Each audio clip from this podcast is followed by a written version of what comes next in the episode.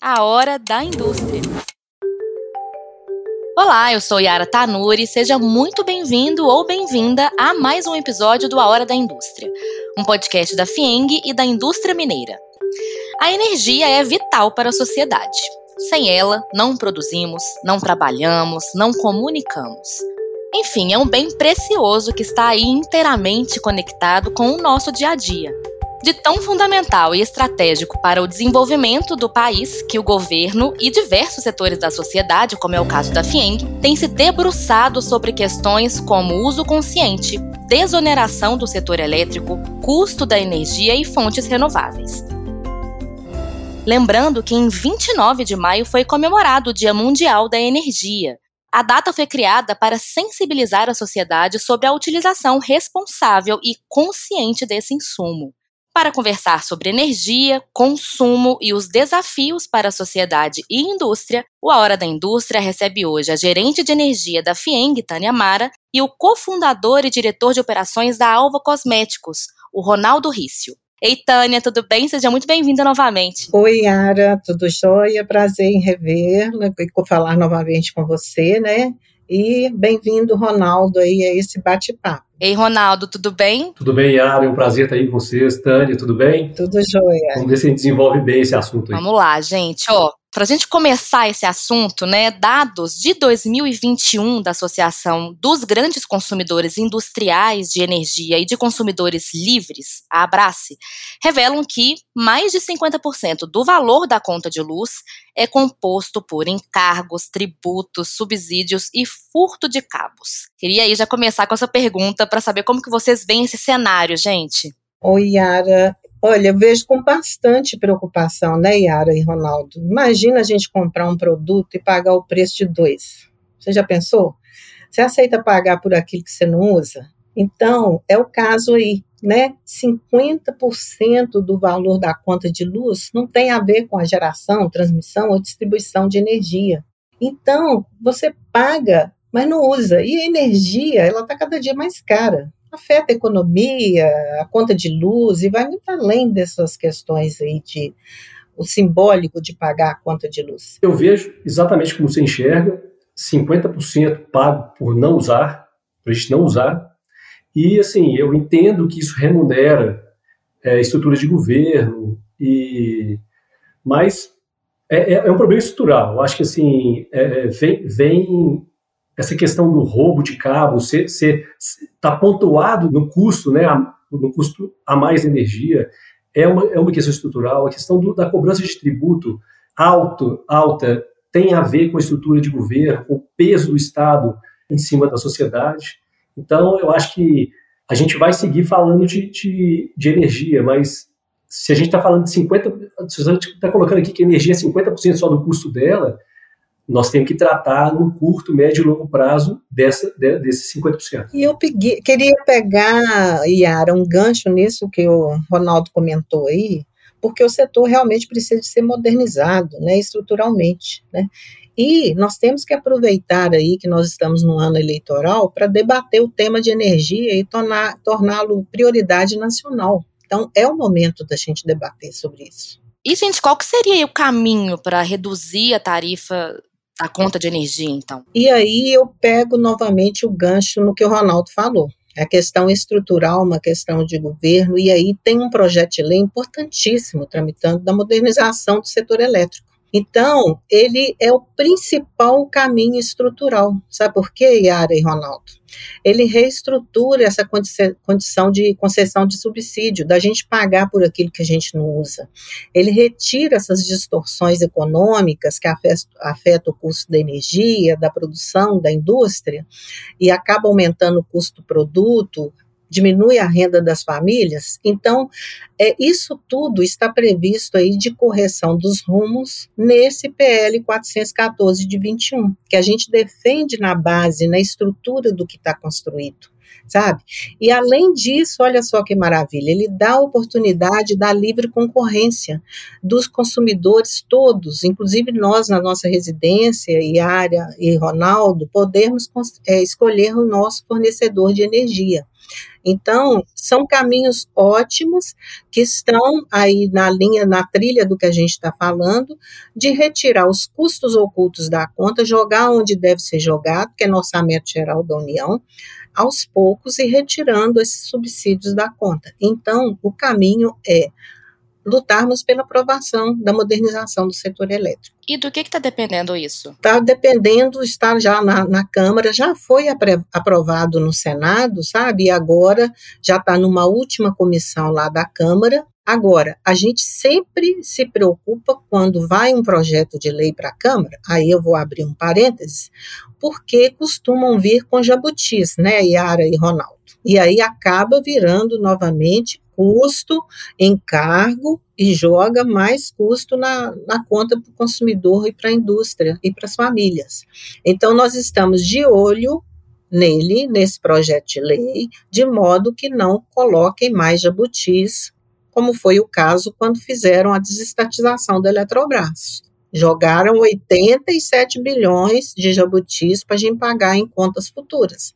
Então, assim, ele é importante, ele tem uma essência importante, um norte importante da modernização do setor elétrico, da abertura total do mercado para todos os consumidores escolherem seus fornecedores, porém, corremos o risco de vir com jabutis. Então, por isso a sociedade tem que estar mobilizada, é ano eleitoral, de cobrar de seus representantes para aprovar sem modificar e sem julgar mais custos nas nossas costas. É interessante a gente falar sobre isso, justamente porque a gente sabe que o preço da energia afeta a competitividade da indústria, não só o consumidor final, né?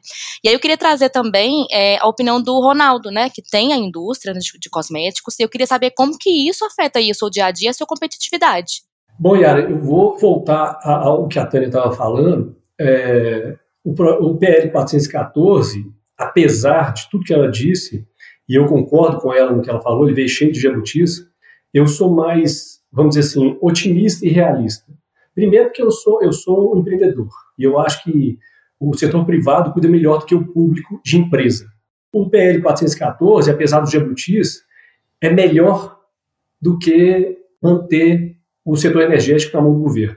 Então, é, é um caminho que, de evolução, é um próximo passo. É, isso, para mim, a gente está subindo vários de, degraus. É, na verdade, Ronaldo, só abrindo parênteses, é, o que eu falei da desestatização da Eletrobras, que nós apoiamos também, que realmente tem, teria que ser desestatizada, é, foi ter jogado matéria estranha à desestatização lá na privatização da Eletrobras, sabe?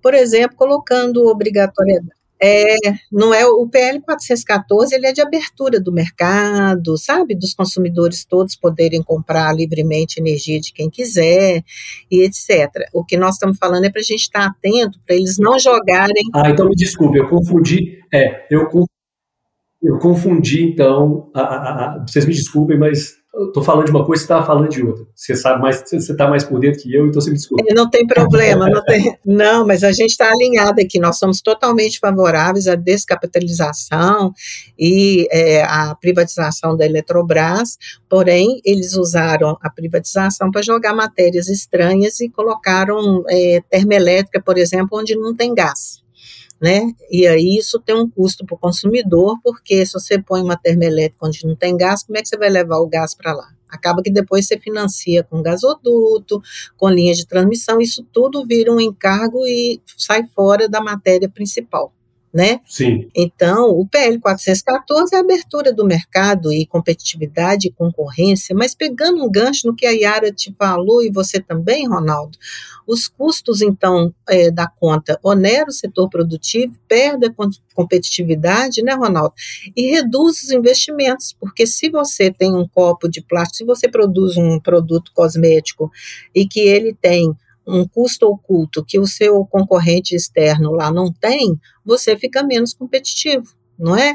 E aí você também poderia é, aumentar postos de trabalho, se você pudesse, inclusive, exportar e ter igualdade de competitividade com alguém que está produzindo e não joga na energia elétrica um produto né, o custo final do seu produto. Então, essas políticas públicas que eles jogam nas contas para a gente pagar, elas são justas, são necessárias, porém, ela não tem que ir para a conta de energia elétrica, ela tem que ir para o orçamento geral da União. e não para a sociedade pagar. Nós, né, Ronaldo, não vamos na padaria comprar um pão e pagar dois, né? Então, essa diferença aí, né, de é, é justo você até comprar dois e dar um para quem está precisando, ótimo, mas não comprar um né, e pagar por dois. Você não tem nem o direito de pegar esse um e doar. Então, esses custos embutidos, ele tem efeito direto para as famílias porque compromete a renda familiar, encarece os bens e produtos e reduz emprego e renda. Então, esse é o problema de ficar julgando matéria estranha naquele produto que você está comprando, né? Está pagando coisa que não usa. E outra coisa, em linha com o que você está falando, tirando essa oneração do preço da energia, a gente gera oportunidade, como você disse, de novos empregos e diminuição da necessidade do Estado de subsidiar certas coisas que subsidia hoje. Exatamente. Então, assim, a gente não está criticando os subsídios dados, porém, não na energia elétrica, né, Ronaldo? Não é no custo da energia elétrica que você tem que subsidiar baixa renda, irrigante, é, extração de tratamento de esgoto, outras matérias que não são propriamente dita a energia elétrica para produzir um insumo, um produto, né? e o produto final que vai para o consumidor. Então, acaba que, obviamente, o empresário joga esse custo no produto, que encarece, e o consumidor final acaba pagando três, quatro vezes mais do que pagaria. É, sempre o consumidor final paga pelo produto. Isso, produto e serviço, quem paga é o consumidor final. E competitividade tem, tem tudo a ver com controle de custo ótimo. Isso foge à, à possibilidade do empreendedor e, da, e, do, e das empresas intervirem, porque não tem a ver com o domínio da empresa no que diz respeito à inovação e busca por melhoria. Obviamente que a gente está sempre inovando e criando melhorias, e por isso a gente sobrevive e evolui no mercado e cria possibilidades para os clientes. Mas esses custos agregados à, à, à, energia, que impactam diretamente os negócios, a gente não consegue melhorar e não consegue, não consegue alcançar é, melhorias nesse sentido. Agora a gente queria trazer um outro assunto aqui, ainda sobre energia, claro, né? A gente sabe que o Brasil tem diferentes fontes de energia renovável, né? A gente tem a hídrica, a solar, a eólica, tem até energia que vem de biomassa, né? E tem outras ainda também. Eu queria saber, Ronaldo, de você, porque eu fiquei sabendo, na verdade, que a Alva é, aderiu né, ao uso de energia limpa e você, né, vindo desse setor industrial, enfim, queria saber como que surgiu essa ideia, como que foi essa adesão, assim, do momento que você vocês, né, decidiram e por isso, né, por essa opção, e qual foi o impacto na conta de energia, que eu acho que é o mais importante, né, para quem estiver escutando a gente também saber é, da parte prática mesmo, né? Como é que foi isso? Conta pra gente. A FIENC é uma grande, sempre foi uma grande parceira. A gente foi apresentado ao projeto CEMIG Sim em 2019, no início do projeto, estudamos, aderimos imediatamente, e isso está muito alinhado com a nossa busca por é, atender aos nossos clientes dentro das necessidades deles. Eu acho que essa questão, inclusive, a gente expandindo a conversa para por que buscar energias, por que buscar sustentabilidade, sustentabilidade energética, por que buscar energias sustentáveis. Isso não, isso, eu não acredito que isso, que isso é top-down, isso não é, não são iniciativas de governo que fazem isso eu, eu acho que é muito mais uma conscientização dos consumidores, dos clientes com relação ao tema. Então, a gente, para poder vender bem, para poder vender para o cliente aquilo que ele busca, não só o produto, mas o que o, que o produto leva, às vezes de forma não visível, que é o caso do uso da energia para produção, isso a gente, a gente tem que buscar soluções nesse sentido. Então, é, a gente tem que estar atento, a Alva está atenta a isso, nossos clientes nos demandam, vamos dizer assim, sustentabilidade energética, e a adesão foi muito fácil. E uniu, vamos dizer assim, a possibilidade de diferencial competitivo no mercado com redução de custo, né, que hoje está na casa aí de 15% a 17%. O que para a gente é extremamente importante. Ô, Tânia, eu queria já puxar também esse assunto para saber da sua opinião. Eu achei muito interessante isso que o, que o Ronaldo trouxe, você, como gerente de energia da FIENG, deve ter ainda mais para compartilhar com a gente sobre isso. Você acha que é esse movimento dos consumidores que está puxando essa mudança, é, enfim, em diversos setores industriais, de, uma, de um uso de uma energia mais sustentável? Com certeza, Yara e Ronaldo, a gente tem percebido essa conscientização né, rumo à descarbonização, da sustentabilidade, da busca de energia limpa e renovável. E a FIENG está sempre atenta a esses movimentos e buscou, né, Ronaldo, no mercado, parcerias que pudessem dar aos associados aos sindicatos da FIENG a oportunidade de, sem investimento, obter a redução no custo e com, a partir de uma fonte limpa e renovável, no caso da solar fotovoltaica. E é, tem casos, né, o, o, Ronaldo citou aí, 15%, 17%, dependendo do perfil de consumo, até superiores a 20%, e foi no momento, né, Ronaldo, que ajudou muito as empresas a atravessarem esse, esse enfrentamento aí da pandemia, com o agravamento da crise, e foi um, um momento interessante que a gente pôde auxiliar, né, até mesmo antes da pandemia, esse movimento, né, então, e, e, e isso foi muito relevante e tem sido é, a disseminação do conhecimento, da, da, da, oportunidade de reduzir custo e de, no final das contas, ainda ter um produto que, durante a maior parte do tempo da produção, é de energia solar fotovoltaica, uma fonte limpa e renovável, dá um diferencial para o produto para ele ter ali um selo verde, essa questão da sustentabilidade, da descarbonização, mas até colocando aqui, Cami, é, Yara, dentro da sua pergunta, né, no caso aqui de Minas, além das fontes hídrica, solar, eólica, biomassa, a gente tem muita oportunidade, sabe? Tem um imenso potencial para geração de energia a partir de resíduos. Verdade, eu acho sensacional. É, porque hídrica, solar, biomassa e eólica já, já são é, fontes bastante consolidadas, né? E a partir do, de resíduos, a gente tem é, possibilidade aí do próprio resíduo sólido urbano, a partir de aterros sanitários, estação de tratamento de esgoto, resíduos suínos, e a gente tem muito agro, é, agroindústria aqui em Minas, então a gente entende que é um caminho ainda a ser explorado aqui no estado, que tem um potencial bastante é, grande né?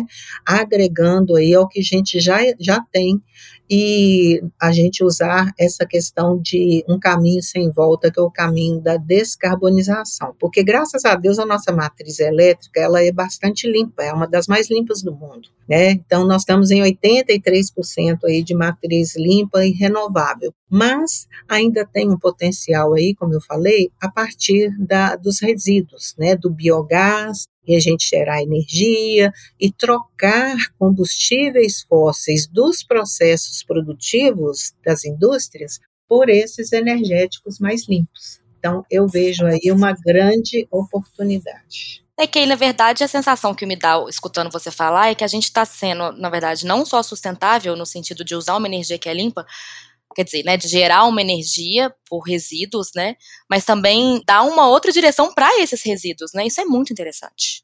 E os próprios consumidores que geram os resíduos ter oportunidade de gerar negócio. Negócio para empresas que querem investir em geração de energia a partir de resíduos. Então, essa é outra pegada e outro horizonte que a gente tem aí de possibilidades. É, eu acho que o desafio, eu acho que o desafio é grande, porque a, a palavra sustentabilidade vem de é, uma, é uma, isso é uma, uma posição minha. A palavra sustentabilidade vem antes de qualquer outro adjetivo. É, sustentabilidade ambiental, sustentabilidade de negócios. Quando você fala sustentabilidade em negócios ou em qualquer vertente da vida, é, a sustentabilidade é o mais importante. O resto a gente tem que a gente tem que ver o que a gente pode fazer de melhor.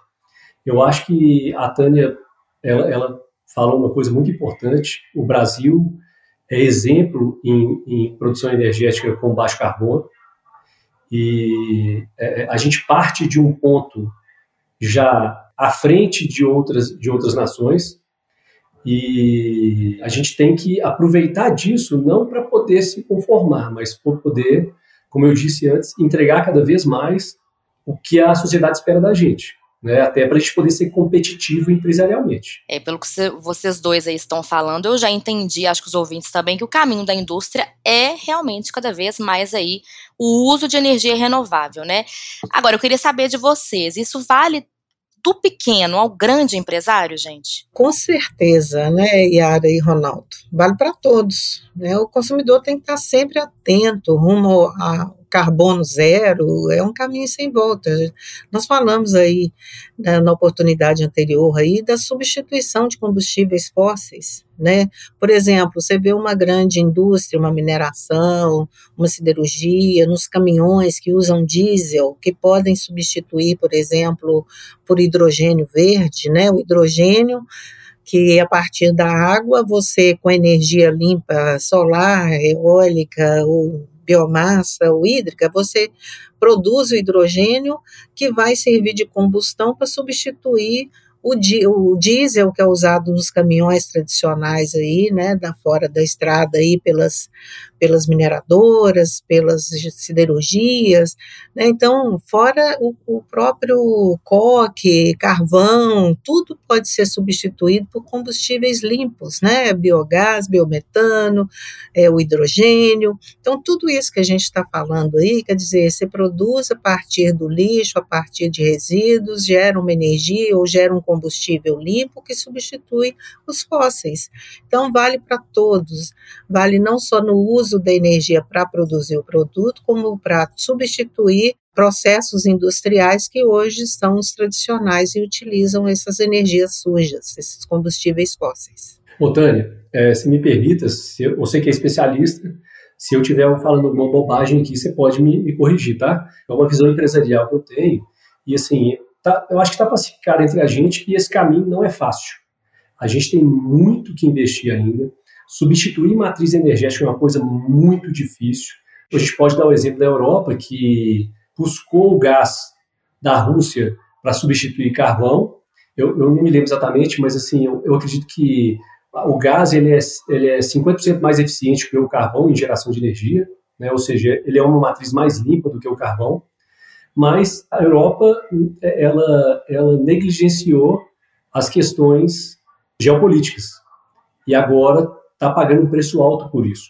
Então, eu, eu volto a afirmar que não é um caminho fácil substituir matriz energética, mas, é, é feito eu disse antes, feito a Tânia frisou muito bem aí, é, a gente tem que encarar isso, a gente tem que buscar uma inteligência de, de médio e longo prazo, atuar agora para a gente poder resolver essa questão energética ao longo do tempo. Ainda bem que não é fácil, mas é possível, né, Ronaldo e Yara? E, e se é possível, né, e a gente tem condições de fazer essas substituições, você me fez lembrar aí a questão do gás, mas é, a gente também tem outros potenciais, igual eu citei aí, até mesmo o hidrogênio, que inclusive tem uma tem um custo mais caro de produção, porém dá para substituir também. Tem outras tecnologias que dá para substituir, mas o gás realmente é menos poluente né, das fontes fósseis do que essas tradicionais, como você citou, sem dúvida nenhuma.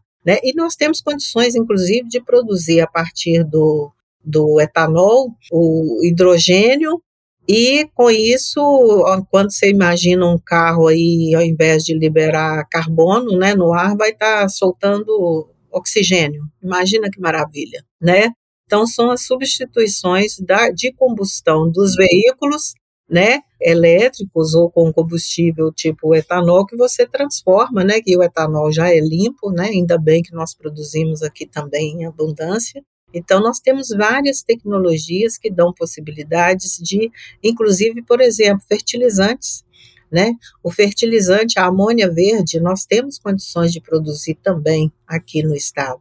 Então, é, essa dependência externa, a males né, que fazem a gente refletir, não, só, não é fácil, né, Ronaldo? Mas essa guerra nos faz refletir dessa dependência extrema da importação e nos fazem ter criatividade para substituição e trabalhar no rumo aí de, da independência aqui com produtos cada vez mais descarbonizados. Como industrial, eu vejo isso como uma grande oportunidade para o Brasil, para as indústrias brasileiras.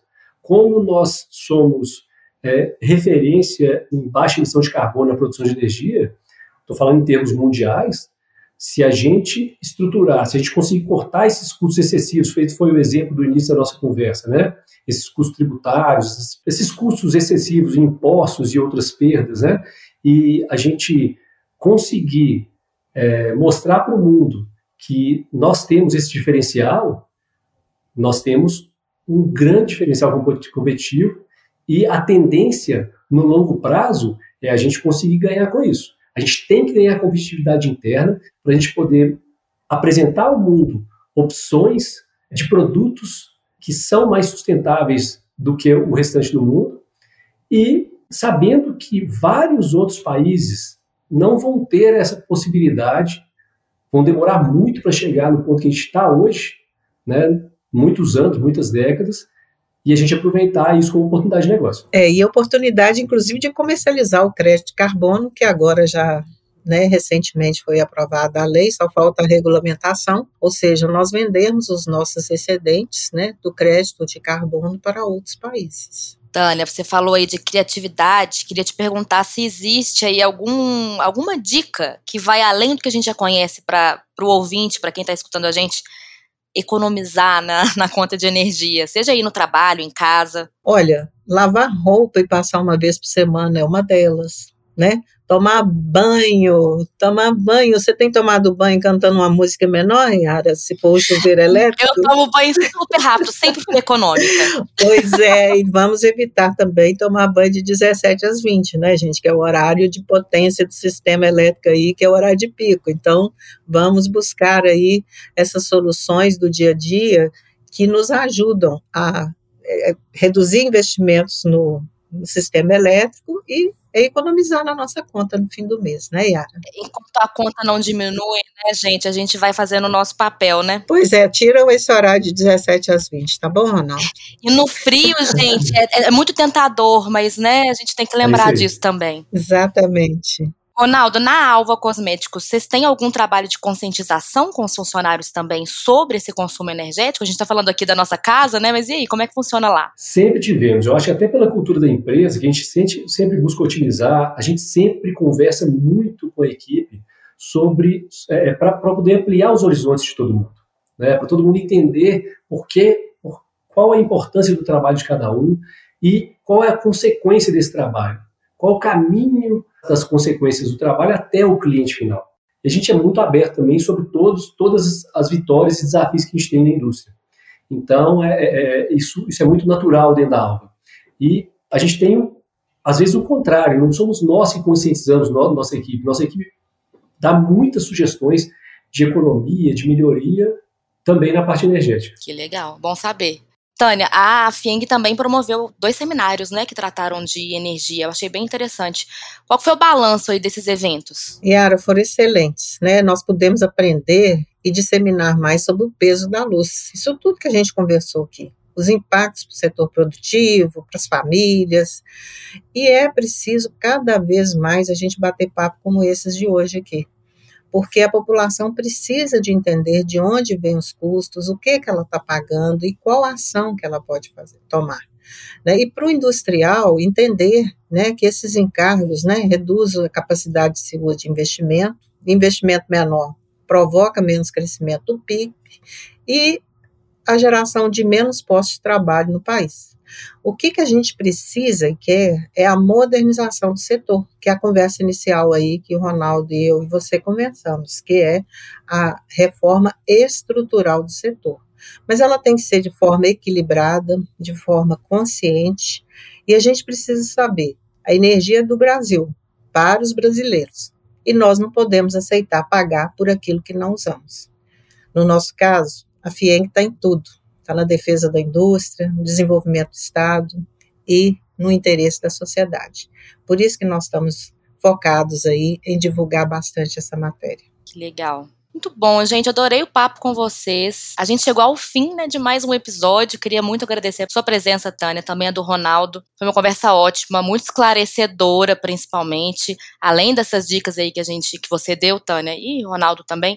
Acho que o mais importante é que esclareceu muita coisa aí sobre energia. Muito obrigada, viu, pessoal? Eu que agradeço. Eu que agradeço.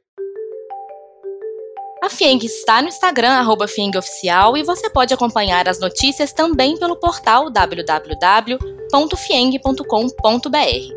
Não se esqueça de seguir o podcast, tem episódio toda segunda-feira cheio de conteúdo interessante para você. Eu fico por aqui e até semana que vem.